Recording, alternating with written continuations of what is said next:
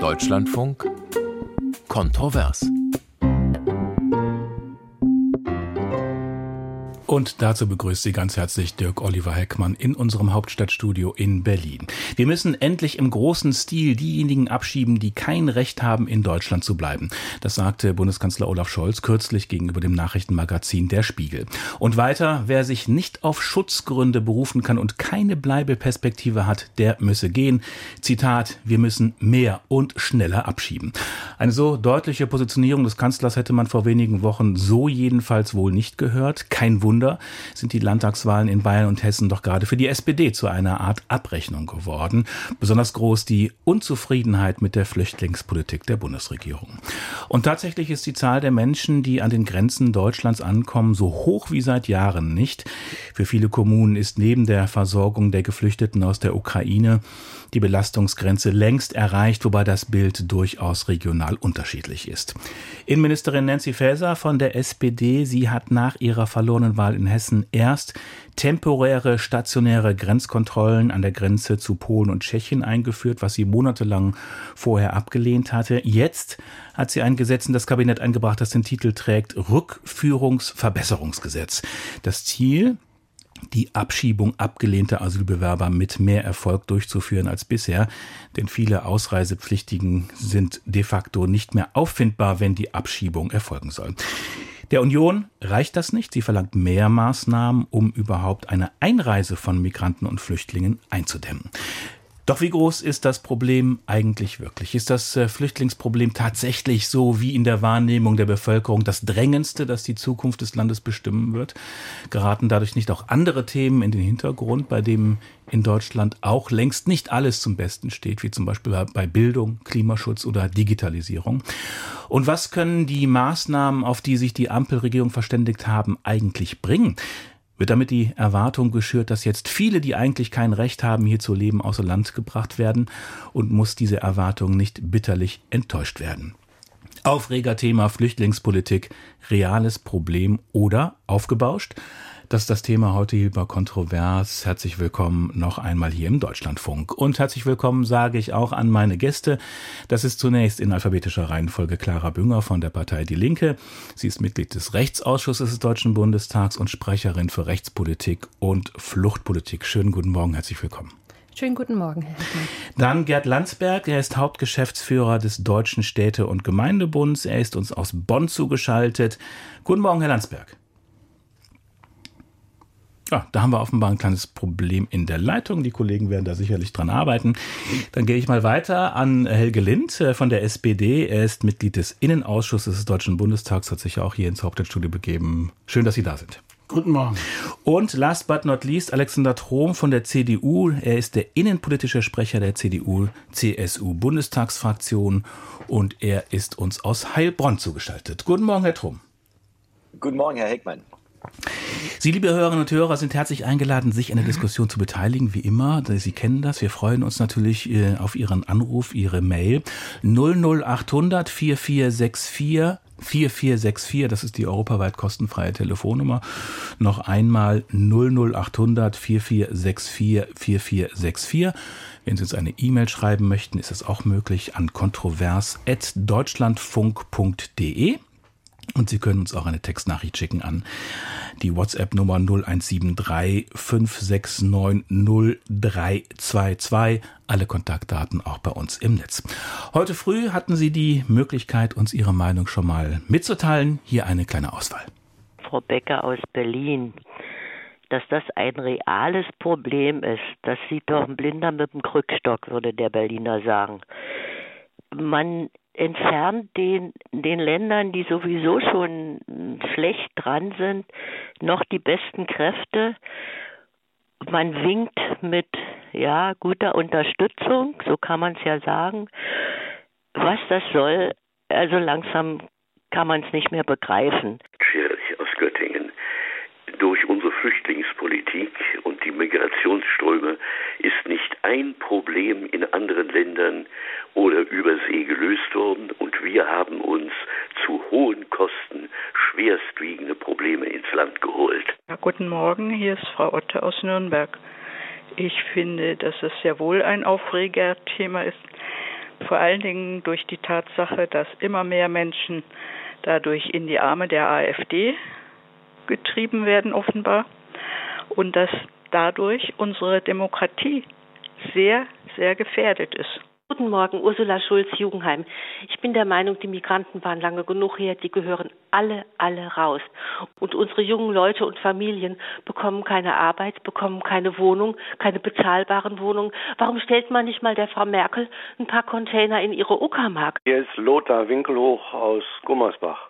Ich stelle mir bei dieser ganzen Diskussion die Frage, warum sich niemand und vor allen Dingen nicht von unseren namhaften Politikern um die Fluchtursachen kümmert. Man kann doch nicht die Symptome, die Geflüchteten bekämpfen, aber die Fluchtursachen so lassen, wie sie sind. Ja, soweit äh, eine Auswahl unserer Hörerinnen und Hörer, die uns heute Morgen erreicht haben. Also sehr unterschiedliche Meinungen und Einschätzungen. Steigen wir mal in die Diskussion ein. Bundeskanzler Scholz, ähm, ich habe es gerade erwähnt, hat gesagt, wir müssen endlich im großen Stil abschieben, diejenigen, die kein Recht haben, hier zu sein und weiter. Die Zahl derjenigen, die kein Recht haben, äh, hier zu leben, ist zu hoch. Frau Bünger von der Partei Die Linke, hat er recht? Also schönen guten Morgen erstmal. Ich denke, in dieser Debatte müssen wir vor allen Dingen Sachlichkeit und Ehrlichkeit äh, walten lassen. Und da muss man sagen, dass der Scholz natürlich nicht recht hat. Unser Bundeskanzler Scholz hat nicht recht, weil äh, die Zahl der Menschen, die man abschieben kann, überhaupt sehr gering ist. Die liegt bei weniger als 20.000 Personen. Und die Antwort auf die Fragen, die wir in Deutschland lösen müssen, und da haben Sie ja auch schon einiges angesprochen und auch die Hörerinnen haben einiges angesprochen. Es geht darum, dass in Deutschland 20,9 Prozent der Menschen in Armut leben. Es geht darum, dass wir keine Sozialwohnungen haben in Deutschland. Das hat die eine Hörerin angemerkt. Es geht darum, dass äh, wir Menschenrechtsverletzungen haben bei ähm, Geflüchteten, die an der Außengrenze zurückgewiesen werden. Es geht darum, dass täglich Menschen im Mittelmeer sterben. Das sind die Dinge, die auf einem solchen Spiegelcover hätten stehen können, dass wir diese Dinge angehen und bewältigen. Aber jetzt quasi da anzugehen, wo nur ganz, ganz wenig passieren kann, und da muss man auch sagen, die Zahl der Abschiebungen ist ja schon immens gestiegen in diesem Jahr. Das muss man auch festhalten.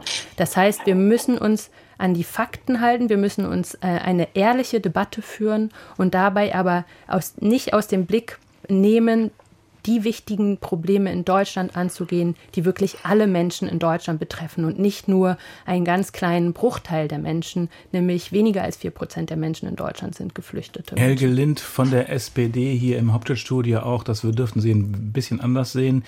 Die Zahl derjenigen, die hier leben, ohne ein Recht dazu zu haben, ist zu hoch. Wir müssen im großen Stil abschieben. Hat der Kanzler, der Ihrer Partei angehört, recht? er hat recht und er hat, wenn man das ganze Interview sich anguckt, ja mitnichten gesagt, und ich glaube, das ist unheimlich wichtig, auch im Sinne von Aufklärung, das deutlich zu machen, dass das Thema Abschiebung die Antwort auf die heiße Debatte über Reduzierung irregulärer Migration, wie es ja heutzutage nahezu immer heißt, ist, dass es die migrationspolitische Antwort ist, sondern ein Baustein. Und er hat ja im Grunde etwas ausgesprochen, was äh, eine Selbstverständlichkeit ist. Also es gibt das Rechtsinstitut, beziehungsweise es gibt den Grundsatz der Abschiebung, dass Personen, die kein Bleiberecht haben, die durch alle Instanzen hindurch ein negatives Ergebnis haben im Asylverfahren und keinen Schutz bekommen, tatsächlich nicht bleiben können, dass es aber auch Möglichkeiten gibt, unter bestimmten Bedingungen tatsächlich hier ein Aufenthaltsrecht zu erhalten, dass es aber damit das ganze System funktioniert und wir eine Art Entkopplung haben zwischen Einwanderung in Arbeitsmarkt und andererseits Schutzbedarf auch notwendig ist, da das geltende Recht durchzusetzen, ohne aber den falschen Eindruck zu erwecken, wir werden jetzt in kurzer Zeit 200, 300.000 Personen abschieben. Aber, Aber er, hat ein ganz bewusstes Signal gesetzt. Also diese Zitate, die ich gerade gebra äh, gebracht habe, im großen Stil abschieben und die Zahl derjenigen, die hier ist, äh, äh, der ist, die kein Recht haben, ist zu hoch. Das hat doch schon ganz schön Schlagzeilen gemacht. Das hat Schlagzeilen gemacht. Aber das ist bewusst. die Ökonomie der Aufmerksamkeit. Natürlich, ja. weil er bewusst auch da dieses Signal setzen will. Und ich finde, es ist auch nicht sozusagen das Ende der Menschenwürde, weil er etwas ausspricht, was tatsächlich reale Situation ist, weil wir uns doch in die Tasche lügen würden, wenn wir sagen würden, dass es die Menschen nicht umtreibt und weil wir andererseits aber auch den strategischen Ansatz da sehen müssen. Das kommt, glaube ich, häufig zu kurz. Es geht ja darum, auch in die Zukunft hin das Signal zu setzen. Und das ist die starke Botschaft, die ich da sehe, dass wir nicht künftig nochmal in eine Situation kommen, in der alle unzufrieden sind und wir dann tagtäglich diskutieren, es gebe zu viele mit Ausreisepflicht hier, was machen wir mit denjenigen? Das ist der zentrale Akzent. Und im Sinne einer Beruhigung der Debatte ist das, glaube ich, auch notwendig, das so zu äußern. Und er hat das, wie gesagt, auch deutlich gemacht, dass dazu Migrationsabkommen gehören, dass dazu auch die Frage des Umgangs mit Arbeitsverboten gehört. Dann ist es ein Gesamtkonzept und dann ist es sinnig und auch begründet. Da reden wir auch noch drüber und werden das vertiefen. Äh, Alexander Trom von der CDU, deren innenpolitischer Sprecher äh, pro Asyl äh, weist darauf hin, dass 71 Prozent der Asylantragsteller äh, Schutz erhalten. Ähm, also der allergrößte Teil der Menschen, die hier Schutz suchen, hätten sehr gute Asylgründe. Wir haben rund eine Million Geflüchtete aus der Ukraine, derzeit rund 200.000 äh, Asylantragsteller. Das ist ja genau die Grenze, die Ex-Ministerpräsident und Ex-Innenminister Horst Seehofer damals gefordert hatte. Wir erinnern uns alle. Kann ein Land damit nicht umgehen? Herr Trum. Herr Trom ist uns offenbar flöten gegangen. Dann stellen wir die Frage an Gerd Landsberg, der hoffentlich wieder dabei ist. Ich bin dabei, vielen Dank. Also äh, natürlich kann ein Land damit umgehen, aber das, was der Bundeskanzler gesagt hat, ist doch ein Signal. Das ist das klare Signal, was die Gesellschaft erwartet, dass ein weiter so in der Migrationspolitik nicht geht. Da ist sicherlich die Frage der Abschiebung nur ein kleiner Baustein. Aber die Bevölkerung reagiert auf so etwas. Wenn Abschiebungen in der Regel scheitern, weil sie einen Monat vorher angekündigt werden, dann fragt sich der geneigte Bürger, der bei jeder Ordnungswidrigkeit verfolgt wird, ja, das kann doch wohl nicht wahr sein. Das hat der Kanzler erkannt. Dass das schwierig ist und dass das nicht das Migrationsproblem löst, das wissen wir alle. Die Zahlen werden etwas steigen, aber es werden nicht in ganz großem Stil Menschen abgeschoben werden können. Aber nichtsdestotrotz ist es ein kleiner, aber nicht ganz unwichtiger Baustein. Und ich glaube, dieses Signal hat der Kanzler zu Recht äh, gegeben. Wir haben über eine Million Ukraine-Vertriebene. Wir werden dieses Jahr voraussichtlich 300.000 Erstanträge haben. Äh, das ist mehr als 70 Prozent als im letzten Jahr. Es fehlen Unterkünfte, es fehlen Finanzen, es fehlen Schulplätze, es fehlen Kita. Da kann man jetzt lange drüber diskutieren und was kann man noch besser machen und humanitärer machen. Ich kann nur für die Kommunen sagen, ein Großteil ist am Ende ihrer Leistungsfähigkeit. Übrigens Wie ist denn die Lage in den Kommunen, wenn ich da kurz einhaken darf, Herr Landsberg, um das noch ein bisschen schärfer vielleicht zu fassen? Wir hören ja seit Wochen, seit Monaten die Hilferufe aus den Kommunen oder sagen wir aus Kommunen. Die sind äh, Kommunen dabei, die enorm belastet sind und die an der Belastungsgrenze oder darüber hinaus schon sind. Aber ist das, äh, kann man das sagen, ist das flächendeckend oder ist das regional sehr unterschiedlich? Ich halte das inzwischen für ein flächendeckendes Problem. Natürlich gibt es regionale Unterschiede. Das ist insbesondere die Frage der Wohnraumversorgung. In den verdichteten Räumen, in den Boomregionen finden ja schon die Deutschen kaum einen äh, Unterkunftsplatz. Dann gehen die Kommunen dazu jetzt wieder über, äh, Turnhallen oder ähnliches zu organisieren, was letztlich für die betroffenen Menschen natürlich auch keine Lösung ist. Und äh, wenn äh, Amnesty darauf hinweist, 71 Prozent hätten voraussichtlich einen Schutzanspruch, ja, dann haben aber auch 30 Prozent keinen. Und bei einer Million sind das auch schon 300.000. Also immer dieses Gefühl, wir können sowieso nichts machen, muss alles bleiben, wie es ist. Äh, das führt dann zu solchen Ergebnissen, wie wir sie bei den Landtagswahlen zur Kenntnis nehmen mussten. Ich höre, Alexander Trom ist wieder in der Leitung und damit auch in der Runde. Herr Trom, ich habe gerade die Frage an Sie ja. gestellt, sozusagen ins Leere. Nichts ahnend, Sie sind ja aus Heilbronn zugeschaltet. Ähm, wir haben derzeit rund 200.000 Asylantragsteller. Das ist ja genau die Grenze, die äh, der ehemalige Ministerpräsident und Ex-Innenminister Horst Seehofer gefordert hatte, kann ein Land damit nicht umgehen? Na, er hat sie nicht nur gefordert, sondern er hat sie auch immer eingehalten. Zwischen 2017 und 2021 hatten wir jeweils unter 200.000 Erstasylanträge.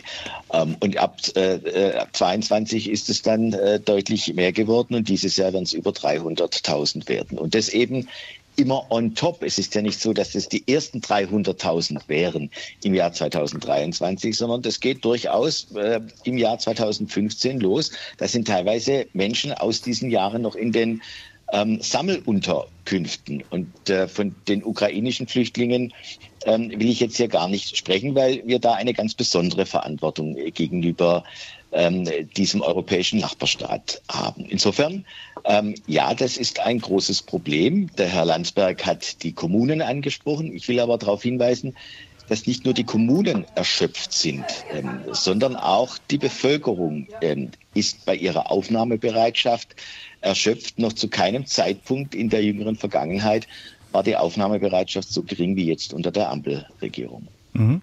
Da haben wir im Hintergrund eine kleine Besuchergruppe bei Ihnen, glaube ich, Herr Trom. Äh, Herr Lind. Nein, bei äh, uns ist ja alles. Ah, gut, dann kam es aus einer anderen Ecke. äh, Helge Lind, äh, die, äh, die, die Bevölkerung ist erschöpft. Was sagen Sie dazu?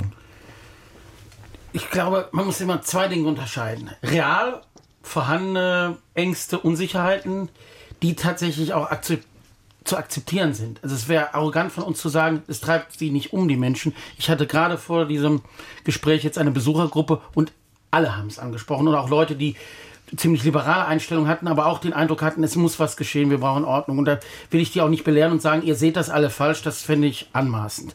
Andererseits ist aber auch kein politischer Auftrag, sozusagen das zu überzeichnen und zu sagen, dass, äh, wie ein Innenminister mal sagte, Migration die Mutter aller Probleme sei, denn das ist sie mitnichten nicht. Also da bin ich auch für eine Art der Ernüchterung und Klarheit. Und ich glaube, den besten Blick haben dann tatsächlich auch Kommunen vor Ort, die teilweise erhebliche Probleme haben mit Unterbringung, was Managementfragen betrifft, also dass sie auch keine Unterkünfte vorhalten können, da geht es um Finanzierung. Andererseits aber sind Fragen auch, wie kann die Arbeit der Ausländerbehörden verbessert werden? Also ich plädiere für ein Bündnis für Ausländerbehörden, damit sie in ihrem Alltag nicht nur bei der Frage der Abschiebung, sondern auch bei der Erteilung von Aufenthaltsrechten und überhaupt bei der Umsetzung von Recht entlastet werden. Und das frustriert erheblich. Also dieser Gesamtkontext und das Gefühl auch vor Ort, wir haben Gesetze, wir haben europäische, nationale Gesetze, aber wir sind überlastet und wir können dem nicht Herr werden. Und da ist wirklich die politische Aufgabe auch von uns, da Struktur reinzubringen und die Praxis zu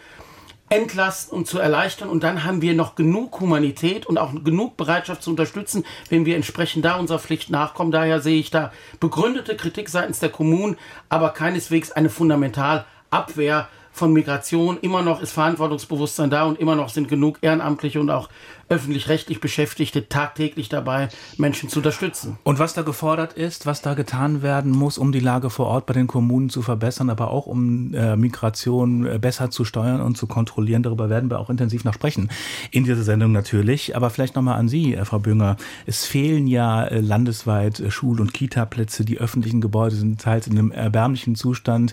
Davon kann sich jeder ein Bild machen. Ähm, ist das denn ausgelöst durch die vielen Flüchtlinge oder mit ausgelöst und verschärft oder sind das äh, nicht äh, wirklich Versäumnisse, deren Wurzeln Jahrzehnte zurückliegen und äh, für die jetzt die Flüchtlinge möglicherweise verantwortlich gemacht werden?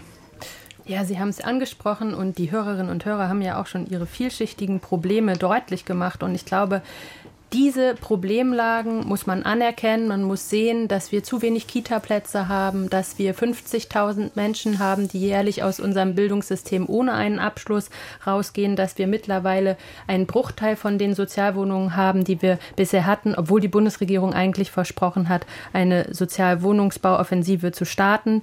Wir haben viel mehr Menschen in Armut. Das sind die vielschichtigen Probleme, die auch die Menschen haben und die sie uns auch schildern. Was wir aber erleben in der Debatte ist ja, dass jedes dieser Probleme immer umgemünzt wurde auf das Thema Migration. Wer? Durch wen? Äh, und zwar das ist natürlich in erster Linie von durch die AfD passiert, aber ich habe das auch schon äh, gesehen von der CDU. Also jetzt zum Beispiel Beispiel AfD hat im letzten Jahr einen Antrag einge eingestellt im Bundestag, ähm, dass Sozialleistungen ein Magnet wären und heute müssen wir das von äh, äh, Finanzminister Lindner auf seinem äh, X-Account lesen. Das sind, das sind Parolen, rechte Parolen, die übernommen werden, auch teils von der Mitte der Gesellschaft. Nein, da könnte ja vielleicht sogar was dran sein, werden wir auch gleich nochmal darüber ja, diskutieren, ob nicht Sozialleistungen ich, möglicherweise auch ne, damit, ne, unterschiedlich sind in Europa.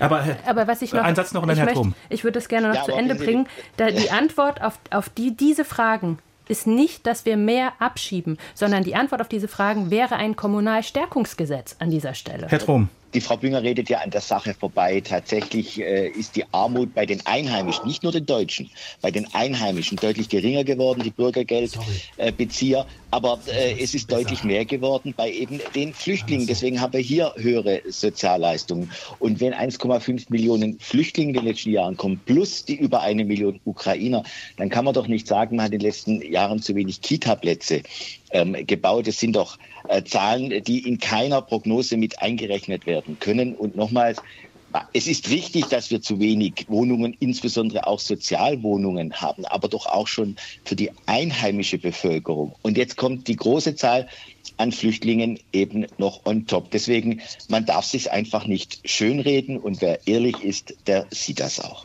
Herr Landsberg, vielleicht äh, an Sie noch äh, einen Satz. Wir haben nicht mehr allzu viel Zeit bis zu Nachrichten.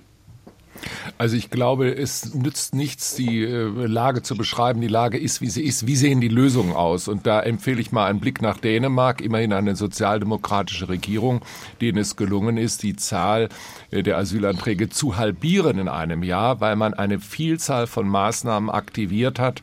Und äh, das zeigt, dass es geht, wenn man es denn will. Aufregerthema Flüchtlingspolitik, reales Problem oder aufgebauscht. Darüber sprechen wir und diskutieren wir hier im Deutschlandfunk in der Sendung Kontrovers und zwar mit Clara Bünger von der Partei Die Linke. Sie ist Mitglied des Rechtsausschusses des Deutschen Bundestags und Sprecherin für Rechtspolitik und Fluchtpolitik. Mit Gerd Landsberg gerade eben gehört, dem Hauptgeschäftsführer des Deutschen Städte- und Gemeindebunds und mit Helge Lind von der SPD, Mitglied des Innenausschusses des Deutschen Bundestags und Alexander Trom von der CDU, der innenpolitische Sprecher der Unionsbundestagsfraktion. Hier nochmal unsere kostenfreie Hörertelefonnummer 00800 4464 4464. Die können Sie kostenlos anrufen. Die ist geschaltet äh, bis 11.30 Uhr und Sie können uns auch eine E-Mail schreiben an kontrovers.deutschlandfunk.de. Und eine E-Mail geschrieben hat uns unser Hörer Manfred Kirsch. Äh, ich zitiere mal als Sozialdemokrat halte ich es für vollkommen unverständlich, ja geradezu für skandalös, wenn der Bundeskanzler im Nachrichtenmagazin Der Spiegel von der Notwendigkeit des Abschiebens im großen Stil schwadroniert. Leider hat sich in der Bundesrepublik ein politisches Klima durchgesetzt, das einem humanitären Dammbruch gleichkommt. Das ist die Meinung von Manfred Kirsch, selbst Sozialdemokrat. Dann hat uns äh, Dr. Birgit Fischer geschrieben, ich zitiere auch hier, Asylrecht wird seit Jahren zur illegalen Migration missbraucht. Das Asylrecht kann so nicht bestehen bleiben. Jeder Flüchtling, der kommt, egal ob legal oder illegal, bleibt dauerhaft. Auch das kann nicht sein, wenn die BRD-Regierung dieses Problem nicht ganz schnell löst, werden ihre eigenen Bürger von der Fahne gehen. Die Behauptung, das Problem sei unlösbar, ist falsch. Migration fällt weder vom Himmel noch ist sie Naturereignis. Migration findet statt, weil dieser Staat sie zulässt. Das ist die Meinung von Birgit Fischer. Und wir haben unseren ersten Hörer auch im Telefon. Das ist nämlich Herr Bick aus Quedlinburg. Schönen guten Tag, Herr Bick. Schönen guten Morgen. Und Sie haben, äh, hat, hat, mir die Regie mitgeteilt, von 2016 bis 2021, fünf Jahre lang, also als Entscheider beim BAMF gearbeitet, beim Bundesamt für Migration und Flüchtlinge. Wie ist denn Ihr Blick auf die Dinge? Das ist richtig. Und da habe ich auch mit vielen gesprochen, die wirklich Grund haben, ihr Heimatland zu verlassen und die es verdient haben, Schutz zu finden nach den geltenden Gesetzen in Europa und Deutschland. Ähm, und ich bin froh, in einem Rechtsstaat zu leben. Ähm, ich habe allerdings einen Aspekt, äh, den ich hier in die Diskussion einbringen möchte. Ich weiß, was für ein Aufwand dazu gehört, ähm, zur ganzen Anhörung, dass die Fluchtgründe vorgetragen werden. Es gibt viele Ablehnungen, dann kann dagegen geklagt werden mit ungeheurem Aufwand für uns. Und wenn dann weiterhin die Ablehnung besteht und eine Duldung ausgesprochen wird, ist das mit einem großen Aufwand für die Ausländerbehörden verbunden. Und da vermisse ich in der Diskussion, dass darauf hingewiesen wird, wenn es so ist, dann unterstützen wir auch unsere Verwaltung dabei. Wir müssten einen viel höheren Aufwand, also viel mehr Leute da reinstecken, ähm, die die Verfahren bearbeiten, damit die Verfahren wirklich kürzer werden. Wir haben viel zu lange Verfahrensdauern und, äh, und manchmal wird das so dahergesagt, ja, wir schieben mehr ab, ohne zu sagen, es geht ja gar nicht, weil die Papiere fehlen und wir gar nicht abschieben können. Mhm. Ja, herzlichen Dank, Herr Bick, äh, für Ihren Anruf aus Quedlinburg. Das ist sicherlich sehr wertvoll, der Hinweis. Gerd Landsberg, vielleicht an Sie die Frage. Ist das äh, auch ein Problem, äh, dem man sich stellen müsste? Ein Eindeutig. Der Herr Bick hat recht. Wir müssen schneller werden, wir müssen effektiver werden und wir müssen digitaler werden dass es Monate, teilweise Jahre dauert, bis eine Entscheidung gefällt wird, das ist einfach nicht akzeptabel. Das heißt, wir müssen das Recht vereinfachen. Ich zum Beispiel bin der Auffassung, wir brauchen den digitalen Flüchtlingsausweis. Wenn jemand nach Deutschland kommt, muss er identifiziert werden. Er kriegt einen digitalen Ausweis. Da steht der Status drin, möglicherweise auch die Fachkenntnisse, kann man eventuell auch als Bezahlfunktion nutzen. Da sind wir leider, leider sehr weit von entfernt. Ich glaube ehrlich gesagt, gesagt, dass mit dem bestehenden Recht es keine Lösung gibt. Wir brauchen ein Migrationsgesetzbuch, wo diese Dinge geordnet, einfach, digital umgesetzt werden. Vor allen Dingen eine klare Differenzierung zwischen Personen, die mit Sicherheit eine Bleibeperspektive haben und eine andere, auch relativ große Gruppe, wo man davon ausgeht, die haben ganz sicher keine Bleibeperspektive. Das würde auch für die Ausländerbehörden äh, die Abläufe deutlich erleichtern. Aber bisher fehlt dafür der politische Wille. Alexander Trom von der CDU, brauchen wir sowas? Migrationsgesetz. Ich glaube, wir haben ein Migrationsgesetz. Wir haben äh, Gesetze, wenn wir die entsprechend anwenden würden, dann wäre schon viel gewonnen. Es ist richtig, wir brauchen Digitalisierung, wir brauchen eine äh, Straffung der Abläufe ähm, im Verfahren, wobei ich jetzt auch mal sagen will, man hat im BAMF insbesondere da schon relativ viel gemacht. Die Verfahren sind dort auch, jedenfalls vor im Ukraine-Krieg auch in einem annehmbaren Zeitraum gewesen. Unser Problem sind die Rechtsmittelverfahren bei den Verwaltungsgerichten. Da muss entsprechend auch Personal weiter aufgebaut werden. Ich gebe zu, das ist äh, Ländersache. Ländersache, genau. Genau, das ist Ländersache. Aber nur über das Verfahren zu reden, wie wir das intern die handeln, löst ja unser Problem nicht.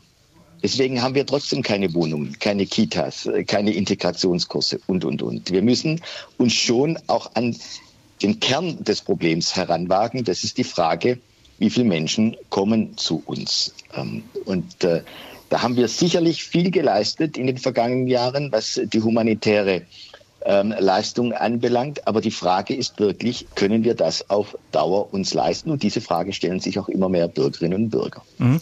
Da kommen wir auch gleich noch verstärkt zu, zu der Frage oder zu der Forderung auch der Unionsseite, äh, dass es eben nicht reiche, jetzt mehr Menschen abzuschieben, sondern dass eben auch verhindert werden muss, dass zu viele Menschen nach Deutschland an, den, an den Grenzen ankommen. Ähm, werden wir nachher noch vertiefen, aber ich würde Sie bitten, das vielleicht noch ein bisschen zurückzustellen, äh, um uns nochmal das, das Thema Abschiebung nochmal intensiver zu ähm, widmen. Da hat ja die Innenministerin Faeser am vergangenen Mittwoch dieses äh, Gesetz, Rückführungserleichterungsgesetz ins Kabinett eingebracht, kommt dann in den Bundestag, werden Sie sich mit beschäftigen.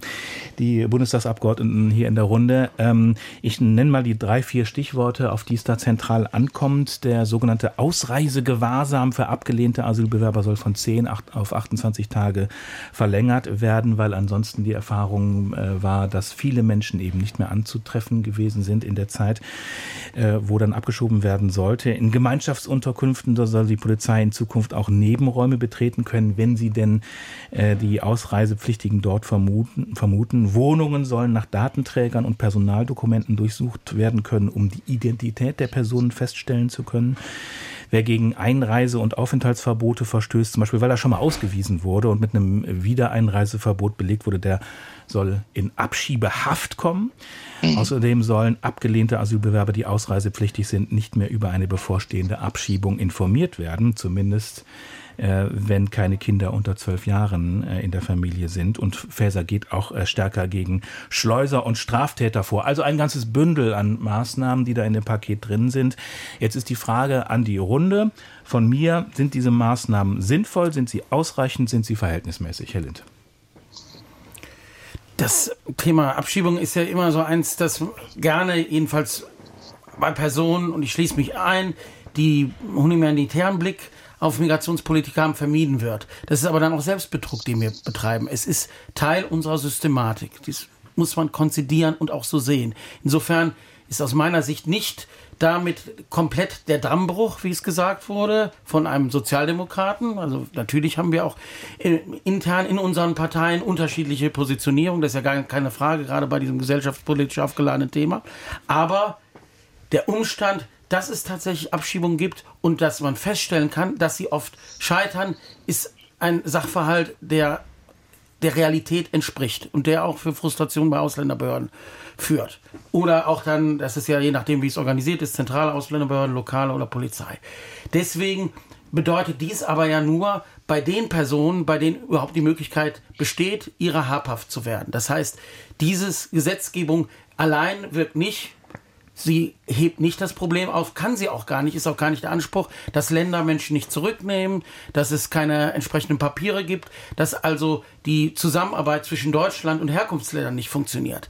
Aber da, wo die Möglichkeit besteht, da, wo auch insbesondere Personen in erheblichem Maße straffällig geworden sind oder Gefährder sind oder entsprechend auch es keine Gründe für ein Bleiberecht gibt, und wir haben ja mit dem Chancenaufenthalt, mit einem Stichtag auch für diejenigen, die schon da sind, bestimmte faire Möglichkeiten geschaffen. Da ist es auch berechtigt, über Abschiebung zu sprechen. Und da ist es auch berechtigt, dann die Möglichkeiten zu verbessern und zu erhöhen. Und tatsächlich sprechen wir hier auch über Maßnahmen, die nicht ad hoc von dem Kanzler ausgedacht wurden, die, sondern die schon in den Koalitionsverhandlungen und auch schon seit Anfang 22 in Eckpunkten für ein zweites Migrationspaket längst stehen und längst umfassend bekannt sind. Und es ja auch entsprechende also, Vereinbarungen gab dann zwischen äh, Bund und Ländern bei den Ministerpräsidentenkonferenzen. Ministerpräsidentenkonferenz und auch in dem Gipfelgespräch zwischen Innenministerinnen, äh, Ländern und Kommunen. Genau. Ich gebe die Frage gleich äh, weiter an alle anderen Diskutantinnen und Diskutanten, ja. aber ich möchte zunächst äh, Frau Glockner die Gelegenheit geben, äh, sich in die Diskussion einzuschalten. Sie hat uns aus Berlin angerufen. Schönen guten Morgen, Frau Glockner. Guten Morgen. Was ist Ihre Sicht? Ja, ja, einen herzlichen Gruß an die Runde. Also das, was ich sage jetzt, äh, ja, also das, was ich sage jetzt, ich habe gerade so, äh, zwei Bilder im Kopf gehabt. Ich sag mal so, die Hütte hier brennt, man versucht sie mit einem Mini-Feuerlöscher äh, den Brand wieder unter Kontrolle zu kriegen und ich denke, das wird nicht mehr funktionieren. Ich finde das auch, was die SPD im Moment macht, auch mit Herrn Scholz, ist fast schon Richtung Populismus. Inwiefern? Und ähm, ja, also ich meine, das kommt mir so vor, wie Scholz hat ja was in seiner Wiki stehen, äh, Wikipedia. Er hat äh, drogenabhängige Menschen den äh, Magen auspumpen lassen. Damit kann man den Drogenkonsum nicht verhindern. Man muss an die Ursachen ran.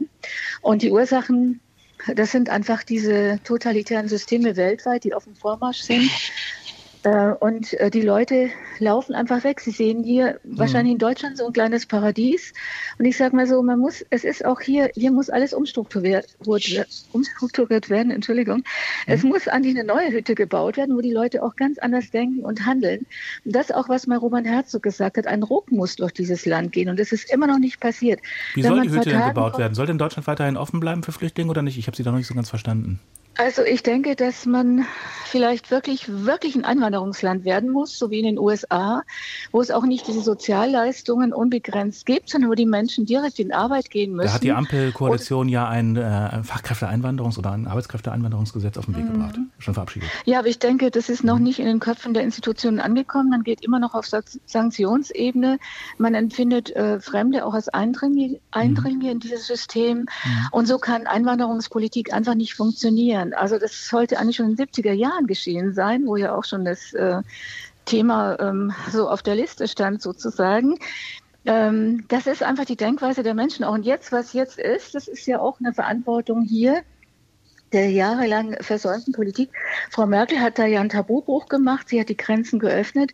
Da gab es ja auch sehr ja, sehr viel ähm, Gegenwind. Und, aber Sie meinen 2015, 2016 äh, beim ja, Folge des Syrienkriegs? Natürlich, das war eine unkontrollierte Zuwanderung und das sollte man eigentlich wirklich, ähm, das ist natürlich das, was jetzt äh, den Weg in den Populismus geöffnet hat durch die AfD. Denn die AfD ist nichts anderes als eine populistische Partei. Die setzt nur da, wo wo die Fehler sind und haut da drauf. Und ja, ja ich denke, ähm, man muss einfach klare Konzepte entwickeln, Jetzt ist natürlich, äh, wie man so schön sagt, die Kacke richtig am Dampfen.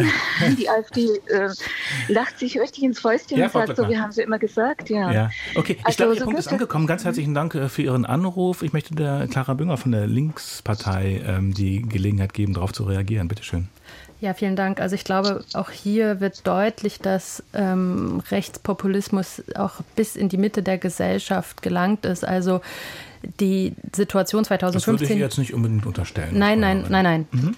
Äh, ich möchte das niemand unterstellen, mhm. aber ähm, man sieht an, den, an, der, an, der, an der Debatte doch auch, dass, äh, wenn man davon spricht, äh, wie Seehofer das ja gemacht hat, von der Herrschaft des Unrechts, äh, was er ja damals gesagt hat, und äh, die Öffnung der, der Grenzen sozusagen, das war ja damals alles im Einklang mit Recht. Und auch das ist eben wichtig zu konstatieren, dass man das jetzt nicht äh, rückwirkend irgendwie in, in Zweifel zieht. Das war auch eine gemeinsame Entscheidung. Das war nicht Frau Merkel alleine. Und auch das ist eben wichtig, dass wir, dass wir da bei den Tatsachen bleiben. Und ich unterstelle das überhaupt nie keiner Hörerin und keinem Hörer. Ich unterstelle aber Politikerinnen und Politikern, und das ist ähm, eine, eine Sache, die ich auch an Herrn Trom richten möchte, was ich nicht verstehe, dass die Unionsfraktion ähm, ja eigentlich in ihren Positionspapieren immer von äh, an dem Asylrecht festhält, an dem Grundrecht auf Asyl festhält und die Genfer Flüchtlingskonvention auch ähm, quasi äh, daran festhält. Und dann gleichzeitig lesen wir, dass Herr Spahn irgendwie mit Gewalt äh, gegen Menschen an der Außengrenze, an den Grenzen von Deutschland diese Menschen zurückdrängen will. Und das ist ja mitnichten eine, eine Versachlichung der Debatte, sondern das ist im Gegenteil, würde es dazu führen, dass wir diese Grundrechte, diese Grundsätze aufkündigen würden, die ja ein Fundament unserer Europäischen Union, auch unserer Gesellschaft, eine Antwort, äh, eine historische Antwort auf das da Nazi-Deutschland. Ich will nur sagen, ja. es ist eben wichtig, dass wir bei den Fakten bleiben. Und wenn ich jetzt noch einen Punkt zu den Fakten sagen darf und auch Vielleicht kannst du kurz zurückstellen, wir kommen wieder auf Sie zurück. Aber Alexander Trum soll kurz die Gelegenheit haben, auch auf die, Ihre Äußerung äh, zu Herrn Spahn zu reagieren, denn das ist ja ein Zitat gewesen, das möglicherweise ein bisschen schräg äh, äh, weitergegeben wurde. Ja, Herr Trum, bitte, ganz kurz. Selbstverständlich stehen wir zum Grundgesetz und auch zur Genfer Flüchtlingskonvention. Wir müssen erkennen, dass wir in der Europäischen Union um die Nullerjahre ähm, Regelungen geschaffen haben, beispielsweise beim subsidiären Flüchtlingsschutz, die über die Genfer Flüchtlingskonvention hinausgehen. Und äh, was das Zitat von äh, Jens Spahn anbelangt, er hat lediglich darauf hingewiesen, dass wenn eine Zurückweisung stattfindet und man dem nicht freiwillig nachkommt, selbstverständlich dann auch äh, körperlicher Zwang ähm, äh, durchges oder eingesetzt werden muss, wie das bei jeder Vollstreckungsmaßnahme, ob im Inland oder an der Grenze, selbstverständlich ist, wenn man den behördlichen polizeilichen äh, Anweisungen nicht folgen Also zum Beispiel, glaub, das Beispiel Flug, Flughäfen aber, hat er geäußert. Ich oder eines zu dem ja. Rückführungsgesetz sagen. Ja, da, da kommen wir gleich zu, Herr Trum, aber Na, Frau Bünger war noch dran. Gesagt hat, ja, ja, ich würde das also, Frau Bünger erst. Wenn Sie, wenn Sie diese Grundsätze, das ist ja ein, das Non-Refoulement-Prinzip, dass man Menschen keinesfalls ohne ein Verfahren zurückweisen darf. Wenn Sie diese Grundsätze nicht mehr einhalten, dann bedeutet das ja, das ist ja ein wesentlicher Grundsatz aus der Genfer Flüchtlingskonvention, dann würde das ja bedeuten, dass man aus der Genfer Flüchtlingskonvention aussteigen muss und das würde im, letztlich im, im Zweifel bedeuten, dass wir aus der EU aussteigen müssten, weil die Genfer Flüchtlingskonvention Primärrecht der EU ist und das können Sie doch nicht ernsthaft Aber kommen wir noch mal kurz zurück auf, den Maßnahmen, auf das Maßnahmenbündel äh, der Innenministerin, was die, äh, was die Abschiebungen angeht. Ich hatte die Frage gestellt an Herrn Lind. Sinnvoll, ausreichend, verhältnismäßig? auf keinen Fall verhältnismäßig, auf keinen Fall sinnvoll. Es werden maximal 600 Menschen mehr dadurch abgeschoben. Das steht auch so in dem Gesetzentwurf selber drin. Auf der Kehrseite bedeutet das einen massiven Eingriff in Grundrechte von ganz, ganz vielen Menschen. Es wurde ja angesprochen, der Eingriff auf, in Artikel 13 Wohnung, also die, äh, die erst die Unterkünfte von Geflüchteten, die Zimmer, das ist vom Grundrecht der Wohnung umfasst. Da gab es auch hoch, höchstrichterliche Rechtsprechung zu. Das wird jetzt umgangen. Ich sehe einen massiven Eingriff in viele Grundrechte und ich sehe, das ist nicht gerechtfertigt vor dem Hintergrund, dass diese Maßnahme auch keiner einzigen Kommune bei den Problemen der Bewältigung. Verfassungsrechtliche das und europarechtliche Probleme sehen auch die Grünen äh, zum Teil, ihr Koalitionspartner Herr Lind. Äh, man spricht da von unverhältnismäßigen Eingriffen in Grundrechte. Die grüne Jugend spricht von menschenverachtenden Maßnahmen. Tade Somm, Herr, Herr Trom, um auf Sie zurückzukommen, äh, sagt, jetzt können Familien mit Kindern in Zukunft nachts aus dem Bett gerissen und abgeschoben werden. Jedenfalls, wenn Kinder dabei sind, die über zwölf sind, also 13, 14, 15, 16. Herr Trom, ist das äh, mit christlichen Werten noch zu vertreten? Wer ausreisepflichtig ist und dieser Ausreisepflicht nicht freiwillig nachkommt, und dazu wird jeder äh, vorher mehrfach aufgefordert, der hält sich rechtswidrig in Deutschland auf. Punkt 1. Punkt 2. Aber da diese das Regeln, ja nicht, das Regeln, ja nicht die Kinder, die 13, 14 Regeln, Jahre alt sind. Diese oder? Regeln, sondern die erziehungsberechtigten Eltern. So ist das. Diese Regeln. Die sind dann mitgehangen ähm, und mitgefangen. Diese Regeln, äh, diese Regeln hätten wir ganz im Wesentlichen 2019 schon haben können vom Ausreisegewahrsam auf, auf 28 Tage. Wir wollten damals 30. Von der Durchsuchung von Räumen in Gemeinschaftsunterkünften, von der fehlenden Ankündigung der Abschiebung. Alles hätten wir haben können, nur es hat der Herr Lind seinerzeit Berichterstatter für die SPD, ich für die Union. Die SPD verhinderte, damalige Vizekanzler Olaf Scholz. Insofern äh, hoffe ich, dass es nicht nur die schlechten Landtagswahlergebnisse waren, die jetzt bei der SPD, insbesondere beim Bundeskanzler, für ein Umdenken gesorgt haben. Vielleicht noch, noch ein Hinweis aus der kommunalen ja, Sicht. Schieben wir noch gerne zwischen, ja. Hm? Also ich, ich glaube, dass es richtig ist, hier äh, diese neuen Maßstäbe anzuwenden. Ich sehe auch nicht die verfassungsrechtliche Problematik. Es geht um den Vollzug geltenden Rechts. Da sind ja immer Verfahren, häufig auch Gerichtsverfahren vorangegangen. Es ist ja nicht so, dass das innerhalb von einem halben Jahr geht. Und äh, wenn Sie äh, Schulden haben, dann kommt auch morgens um fünf der Gerichtsvollzieher und der dringt möglicherweise sogar in Ihre Wohnung ein und äh, immer dann, wenn man nicht mehr weiter weiß, dann heißt es, ja, das ist verfassungsrechtlich problematisch. Das halte ich nicht für verfassungsrechtlich problematisch. Wir hätten es allerdings besser gefunden, wenn die gesamte Frage äh, der Ausweisung oder der Umsetzung der Ausweisung äh, in die Bundeszuständigkeit überführt würde, weil, darüber haben wir auch schon gesprochen, äh, viele Länder wollen ihre Staatsbürger gar nicht zurücknehmen. Darauf haben die Länder relativ wenig Einfluss. Das ist ja eine Frage diplomatischer Beziehungen und Vereinbarungen Vereinbarung mit dem Bund. Äh, vielleicht wäre es besser zu sagen, diese Maßnahmen konzentrieren wir bei der Bundespolizei und beim Bund. Im Moment machen das die Länder mit unterschiedlichen Ergebnissen. Äh, das halte ich nicht für so ein ganz glückliches Verfahren. Herr Lind darf gleich reagieren. Ich schlage vor, wir holen jetzt noch unseren Hörer Herr Botor noch mit rein aus Ilten, aus Niedersachsen hat uns angerufen. Äh, wir haben jetzt nicht mehr ganz so viel Zeit bis zur Nachrichten. Können Sie sich ein bisschen kurz fassen? Wie ist Ihre Meinung? Ich, ich stelle erstmal eine Frage und dann kommen die Nachrichten. Meine Frage ist die, wir hatten vorhin über die 200 beziehungsweise über die 300.000 ähm, Zuwanderungen, die über Asyl, egal wie sie halt kommen, also das ist die Zahl. Ich habe äh, die Nachrichten in den letzten Sendungen letzten Wochen so verfolgt.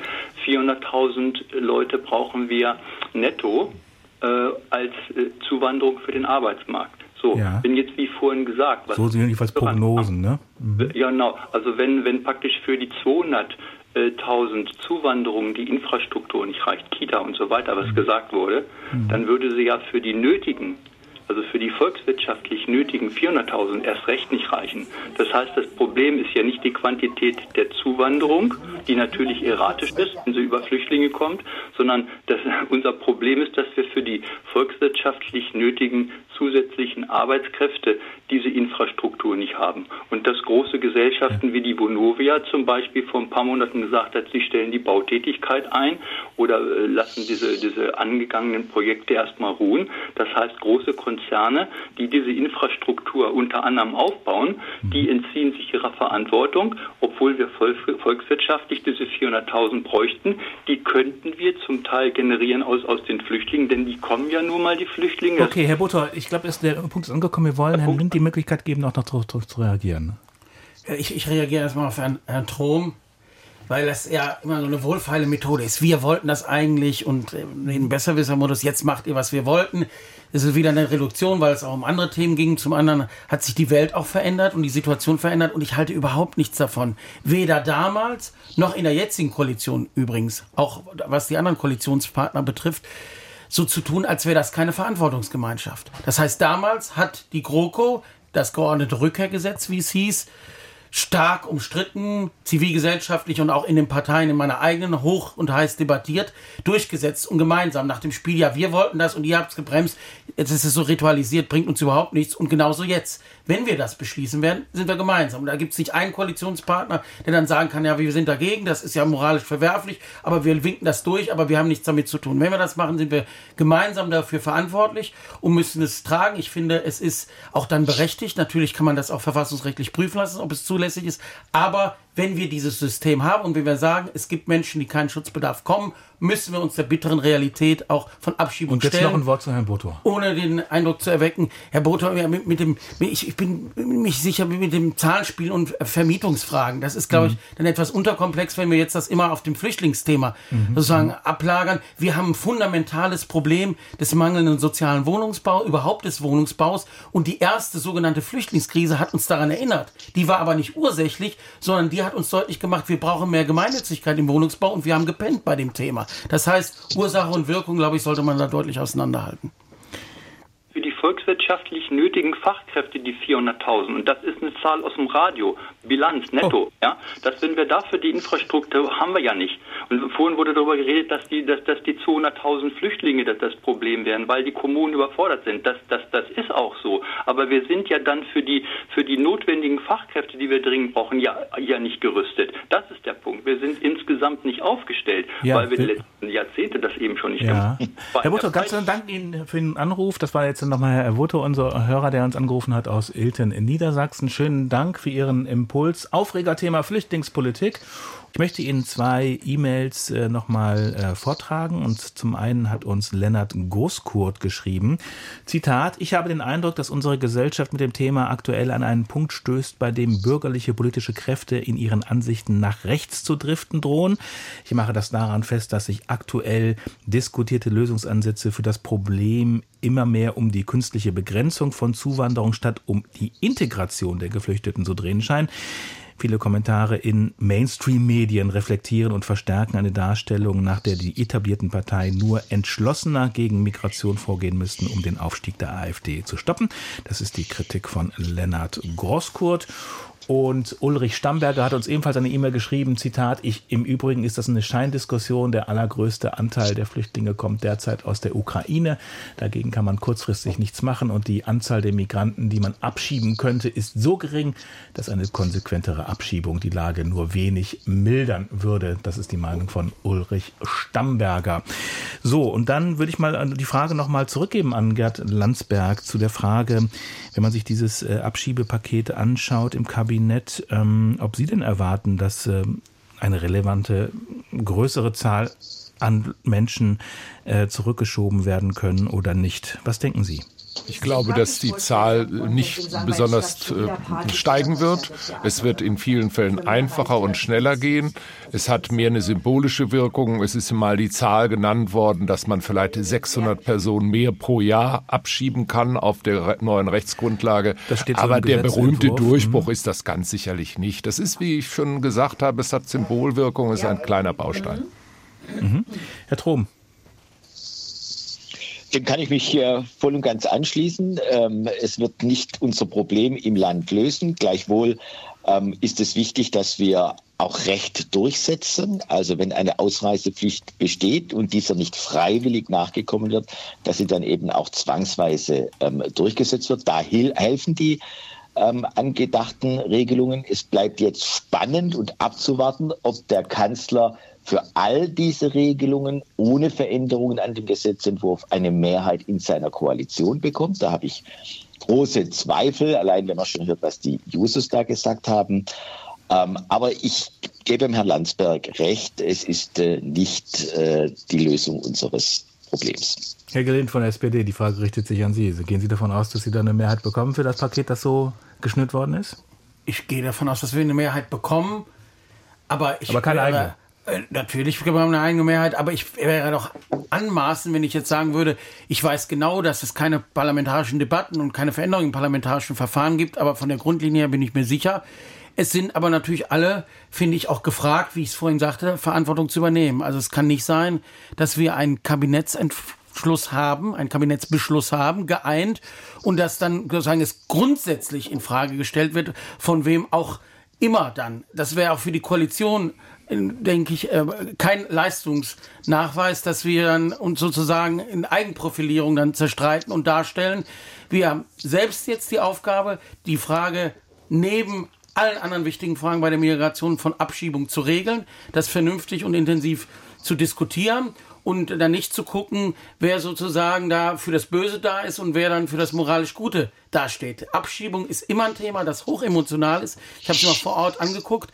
Die Durchführungen sind gewicht nicht schönes, die belasten diejenigen, die die Abschiebung machen, die belasten die Betroffenen, aber wir können uns nicht drumherum drücken und das dann sozusagen im Rahmen des Machbaren und Verantwortbaren zu diskutieren, entsprechende Maßnahmen durchzusetzen, ist notwendig und gleichzeitig, glaube ich, geht es nicht darum, ob man gespannt ist, was da jetzt passiert. Wir sind in der Demokratie. Ich finde es vernünftig, dass wir da auch streiten, auch parteiintern streiten, dass die Jusos auch da andere Positionen beziehen, finde ich nicht irgendwie erschreckend, sondern durchaus normal. Das gehört dazu. Gerade bei dem Thema wäre es eigentlich erschreckend, wenn wir überhaupt nicht debattieren würden. Trotzdem entlässt uns das nicht aus der Verantwortung, das zu tun. Und ich rate allen, dass wir dann nicht sozusagen moralisch noch einen draufpacken. Es ist moralisch und auch ethisch genug aufgeladen, wenn wir selber in die eine Richtung damit zeigen sollen, wie gut wir eigentlich als Menschen sind oder umgekehrt, wie hart wir jetzt durchgreifen, sind das nicht die entscheidenden Kriterien und dann handeln wir nicht wirklich verantwortungsbewusst im Sinne der Menschen. Clara Bünger von den Linken dazu. Ja, verantwortungsbewusst ist das jedenfalls ist das nicht. Verantwortungsbewusst, was die SPD da macht? Genau, es ist nicht verantwortungsbewusst, was die SPD macht.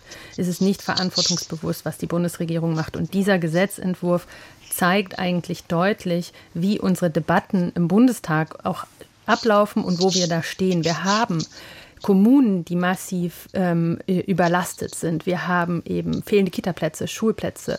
Unser unsere Krankenhaussystem ist, ähm, ist desaströs. Und wir haben diese Probleme in unserem Land. Wir diskutieren jetzt aber über einen Gesetzentwurf, der alle diese Probleme ja irgendwie scheinbar beheben soll, was ich aus meiner Sicht für totalen Quatsch halte. Und ähm, das zeigt eben ganz gut, wir haben eine Rechts, einen Rechtsruck auch im Parlament. Wir diskutieren also Woche um Woche über mehr Restriktionen bei Geflüchteten und schutzsuchenden Menschen. Und das Ergebnis ist, dass wir dann diesen Gesetzentwurf vorliegen haben, über den wir entscheiden, der dann tatsächlich einen massiven Angriff auf Grundrechte von Schutzsuchenden bedeutet. Und auf der Kehrseite haben wir keine Antwort auf die drängenden Probleme in unserer Gesellschaft, wie kommen wir denn dahin, dass wir mehr Kitaplätze haben? Wie kommen wir denn die, zu den Kommunen, dass sie mehr Infrastruktur haben? Wie kommen wir denn dazu, dass mehr Schülerinnen und Schüler weniger Ausfall von Schulunterricht haben? Wie kommen wir denn zu mehr Lehrerinnen und Lehrer? Die Antwort lautet sicherlich nicht die Vorlage dieses Gesetzesentwurfs. Die Antwort lautet sicherlich nicht mehr abzuschieben oder Geflüchtete mehr zu entrechten. Mit Verlaub, aber ich, ich finde es gefährlich, wenn wir in so einen Whataboutism geraten dann. Natürlich brauchen wir besser versorgte Kommunen, aber so eine Alternative ist doch leicht auch so eine Ablenkungsmanöver, dass wir sagen, weil wir die Debatte lieber weglassen, dann sagen wir, wir müssen jetzt über Kita-Plätze machen. Über die müssen wir reden, aber man kann über Kita-Plätze reden und über Kommunalfinanzierung und trotzdem ein Rückkehrverbesserungsgesetz, wie es heißt, durchsetzen. Und eben nicht, und wer das behaupten würde, und das hat auch der Kanzler nicht getan, dass das die Antwort wäre, dass das die migrationspolitische Maßnahme... Er hat von Einwanderung Nein, in Sozialsysteme gesprochen. In diesen 3000 Wort Interview steht einmal was von, von Sozialleistungen und da geht es um Einwanderung in unsere Sozialsysteme. Also wenn wir von Whataboutism sprechen, dann kann ich diese, diese, diese Sache auch an die Koalition weitergeben. Nein, er hat. Natürlich. Er, ich spreche jetzt von einem Gesamtkonzept. Er hat bewusst von einem Bündel von Maßnahmen gesprochen. Und da finde ich es einfach auch zu einfach zu sagen, äh, links sein bedeutet gegen Abschiebung zu sein und rechts sein bedeutet für Abschiebung zu sein. Wenn wir in der Debatte haben, dann vergiften wir die zunehmend und jetzt allein daraus einen Rechtsruck abzusetzen, fände ich wirklich eine grobe Vereinfachung. Ich mein, aber, aber eine grobe genau Vereinfachung, das, eine grobe macht. Vereinfachung. Nein, aber das ist nicht, was die SPD doch. macht. Die SPD hat aber auch mit der Koalition gemeinsam ein Chancenaufenthaltsgesetz gemacht. Wir gehen an die Arbeitsverbote ran. Aber so sehr das jetzt aufgeladen ist, und ich habe die Debatte damals hautnah erlebt, Herr Trom übrigens auch bei dem geordneten Rückkehrgesetz, ja. trotzdem ja, finden Abschiebungen statt. Sie finden in vielen Bundesländern statt. Es mag uns nicht passen, aber dann müssten wir konsequent sagen, weil mich das aufregt, weil ich es unehrlich finde in Debatten, wir schieben gar nicht ab. Und es geht nicht ja nur aber, um Abschiebung aber, oder die, den Ausbau der Infrastruktur, sondern äh, die Union weist ja darauf hin, Herr Trom, ähm, äh, aus Ihrer Sicht ist äh, viel stärker noch äh, der äh, Schwerpunkt drauf zu legen, zu versuchen, irreguläre Migration Migration nach Deutschland, nach Europa zu unterbinden. Herr Trom, der parlamentarische Geschäftsführer der Unionsfraktion Thorsten Frey, der hat ähm, vor einigen Wochen, äh, wenigen Monaten gefordert, das individuelle Asylrecht abzuschaffen, stattdessen Kontingente nach Deutschland reinzubringen. Sie selbst, Herr Trom, ähm, haben dieser Tage verlautbaren lassen in einem Interview, äh, das EU-Recht, äh, Asylrecht über, übererfülle die Genfer Flüchtlingskonvention der subsidiäre Schutz, äh, von dem viele profitieren hier in Deutschland aus Syrien beispielsweise, sei nicht Teil der Flüchtlingskonvention und wir könnten uns die Übererfüllung nicht mehr leisten. Subsidiären Schutz, äh, vielleicht zur Erklärung, das bekommen Menschen, äh, denen Folter, Todesstrafe oder willkürliche Gewalt in bewaffneten Konflikten drohen. Das sind in Deutschland insgesamt etwa ein Viertel aller Schutzberechtigten, wie gesagt aus Syrien, aus Afghanistan, die erhalten subsidiären Schutz. Herr Trum, wollen Sie die alle abschieben? Ähm, Herr Heckmann, da geht es um Folgendes. Es gibt da eine Überschneidung. Äh, wer Folter oder Todesstrafe ausgesetzt ist, der hat schon einen äh, Schutz äh, nach dem Grundgesetz und der Genfer Flüchtlingskonvention. Wer aber willkürlich, also quasi Auswirkungen einer Krise äh, werden kann, der hat subsidiären Schutz. Und den gibt es in der Tat erst seit den Nullerjahren. Und wir müssen zu einer substanziellen Begrenzung der Flüchtlingszahlen nach Europa und insbesondere Deutschland in den nächsten Jahren kommen. Ja, Ganz konkret, wer nicht, würde wer ja, würde da draußen nicht, bleiben? Ja, wir können nicht alle Krisen dieser Welt. Ich will Ihnen das beschreiben. Wir haben äh, einen Frontex, eine Frontex-Risikoanalyse vom August diesen Jahres beispielsweise, die auch darauf hinweist, dass äh, wir eine Krise in der Sahelzone haben. Mit Sudan, mit Burkina Faso, mit Mali. Da sehen wir die ersten Zahlen jetzt äh, in Europa ankommen mit 700 bzw. 400 Prozent Zunahme im September. Und deswegen es gibt eine Vielzahl von Krisen ähm, auf dieser Syrien, Welt. Afghanen? Wir wollen humanitär, wir wollen humanitär helfen. Nochmal, da sehe ich äh, die Notwendigkeit von Kontingenten, wie das beispielsweise Kanada macht. Kanada wird uns ja immer als migrationspolitisches Vorbildland genannt. Das muss dann aber auch bei anderen Maßnahmen gelten. Kanada legt am Anfang des Jahres ein humanitäres Kontingent fest, das dann auch entsprechend aufgenommen wird. Und zu dieser Lösung müssen wir auch kommen, und zwar an der Bedürftigkeit, an der Vulnerabilität, also auch Frauen und Kinder und nicht immer nur die jungen, starken Männer. Und das halt individuelle. Asylrecht abschaffen, wie Herr Freier das gefordert hat, oder war das eher so ein Schuss in den Ofen?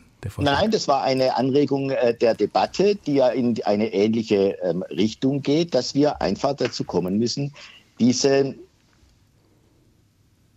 diese nahezu grenzenlose ähm, Aufnahmemöglichkeit entsprechend ähm, auch einzuschränken, weil für das, was wir heute an Krisen in der Welt sehen, ist die Genfer Flüchtlingskonvention in den 50er Jahren nicht gemacht worden und deswegen müssen wir auch äh, insofern an dem, was über die Genfer Flüchtlingskonvention hinausgeht. Wir übererfüllen sie gegenwärtig, ähm, müssen wir auch in der Debatte herangehen. Das halte ich für dringend notwendig weil wir sonst den Aufgaben nicht mehr gerecht werden. Gerd Landsberg äh, vom Deutschen Städte- und Gemeindebund. Wir haben ein bisschen Schwierigkeiten offensichtlich mit der Leitung. Ich will es trotzdem versuchen, Herr Landsberg. Wie ist da Ihre Sicht von, aus Sicht der Kommunen? Brauchen wir einen noch stärkeren Schwerpunkt auf die Abwehr irregulärer Migration?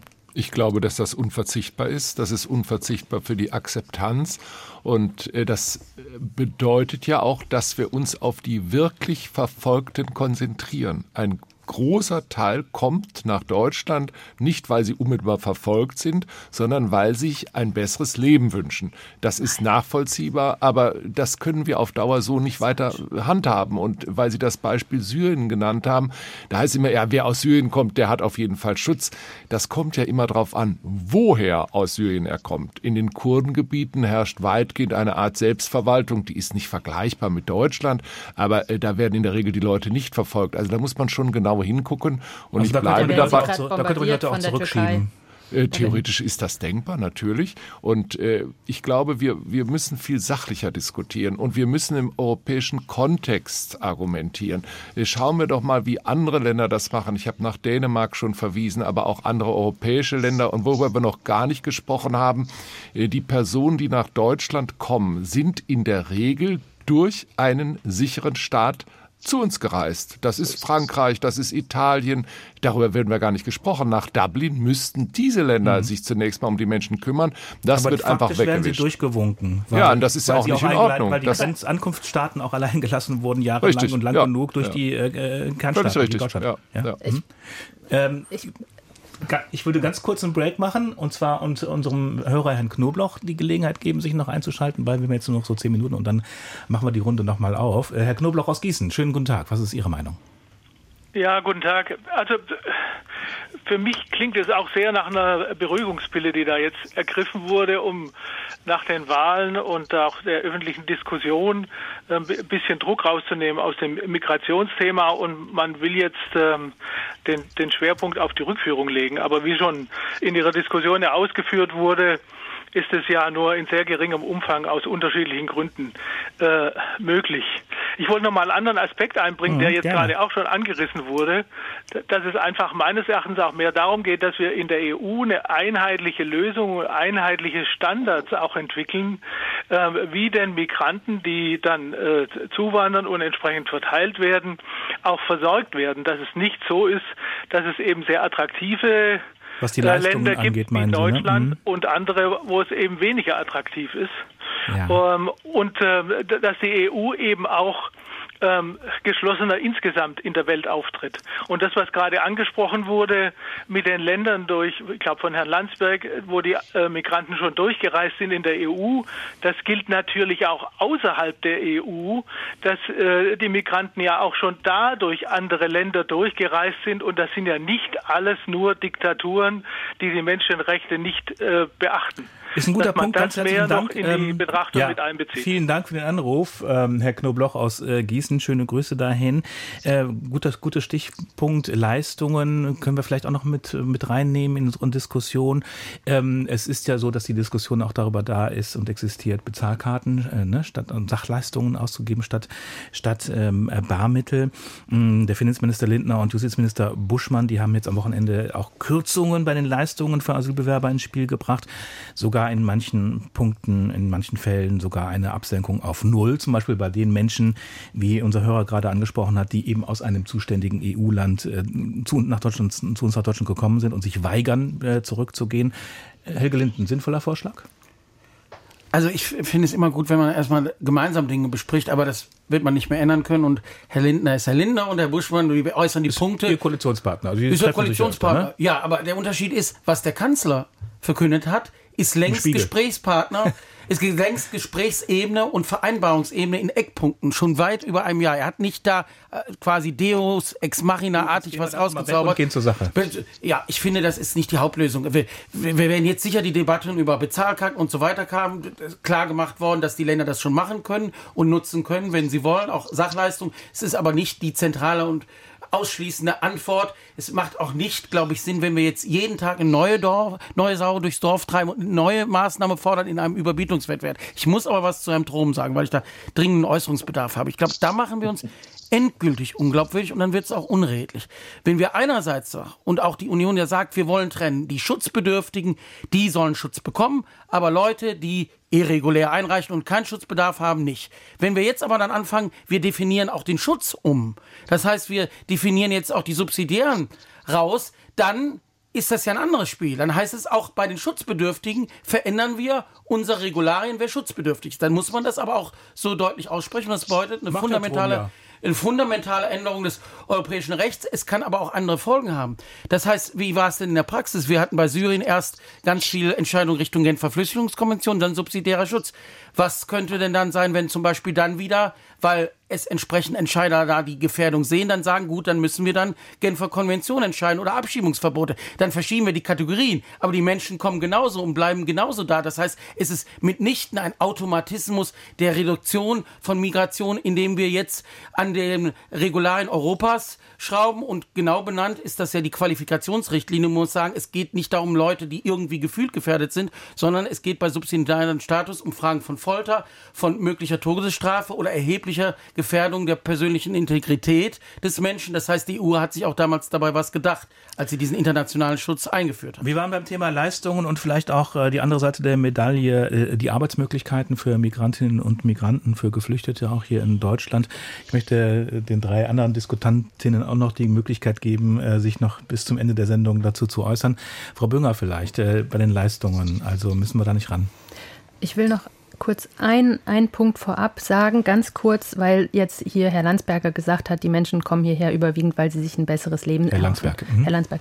Ähm, das ist so nicht richtig. Also wir haben eine bereinigte Schutzquote von über 71 Prozent. Das sind Menschen, die bekommen einen Status. Und Menschen, die anderen weniger als 30 Prozent, das heißt nicht, dass die keinen Status bekommen. Das heißt auch nicht, dass die abgeschoben werden können, weil Abschiebeverbote bestehen, weil in das Herkunftsland, ähm, in dem Herkunftsland äh, un unmenschliche Behandlung steht und dann sagt äh, die, ähm, die Europäische Menschenrechtskonvention ganz klar, dass man dort nicht zurückschieben kann. Das heißt, die überwiegende Mehrheit, weit überwiegende Mehrheit, hat einen Schutzanspruch in Deutschland und das ist die Realität, über die wir reden müssen. Das sind Menschen, die fliehen vor Krieg, Repression und äh, Verfolgung aus diesen Ländern. Wir können auch das nicht schönreden. Wir müssen die Realität dieser Länder auch wieder in den Blick nehmen und die Fluchtursachen bekämpfen und auch ansprechen. Aber zu den Leistungen möchte ich ganz jetzt noch sagen, noch, ja. ganz kurz. Mhm. Das Bundesverfassungsgericht hat 2012 ganz klar gesagt, dass das ähm, Existenzminimum sich migrationspolitisch nicht relativieren lässt. Und ich denke, das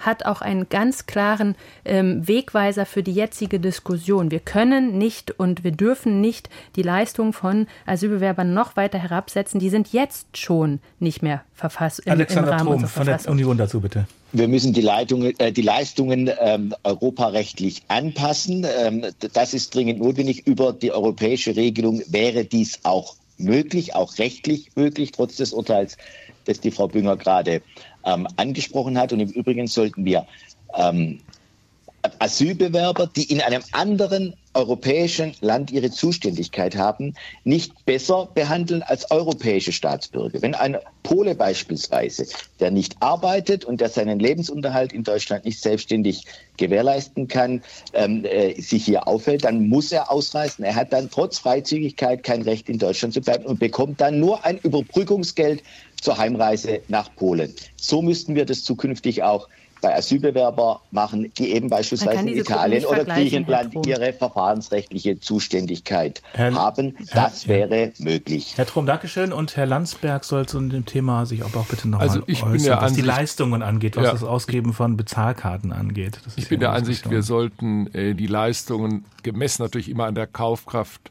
äh, europaweit angleichen.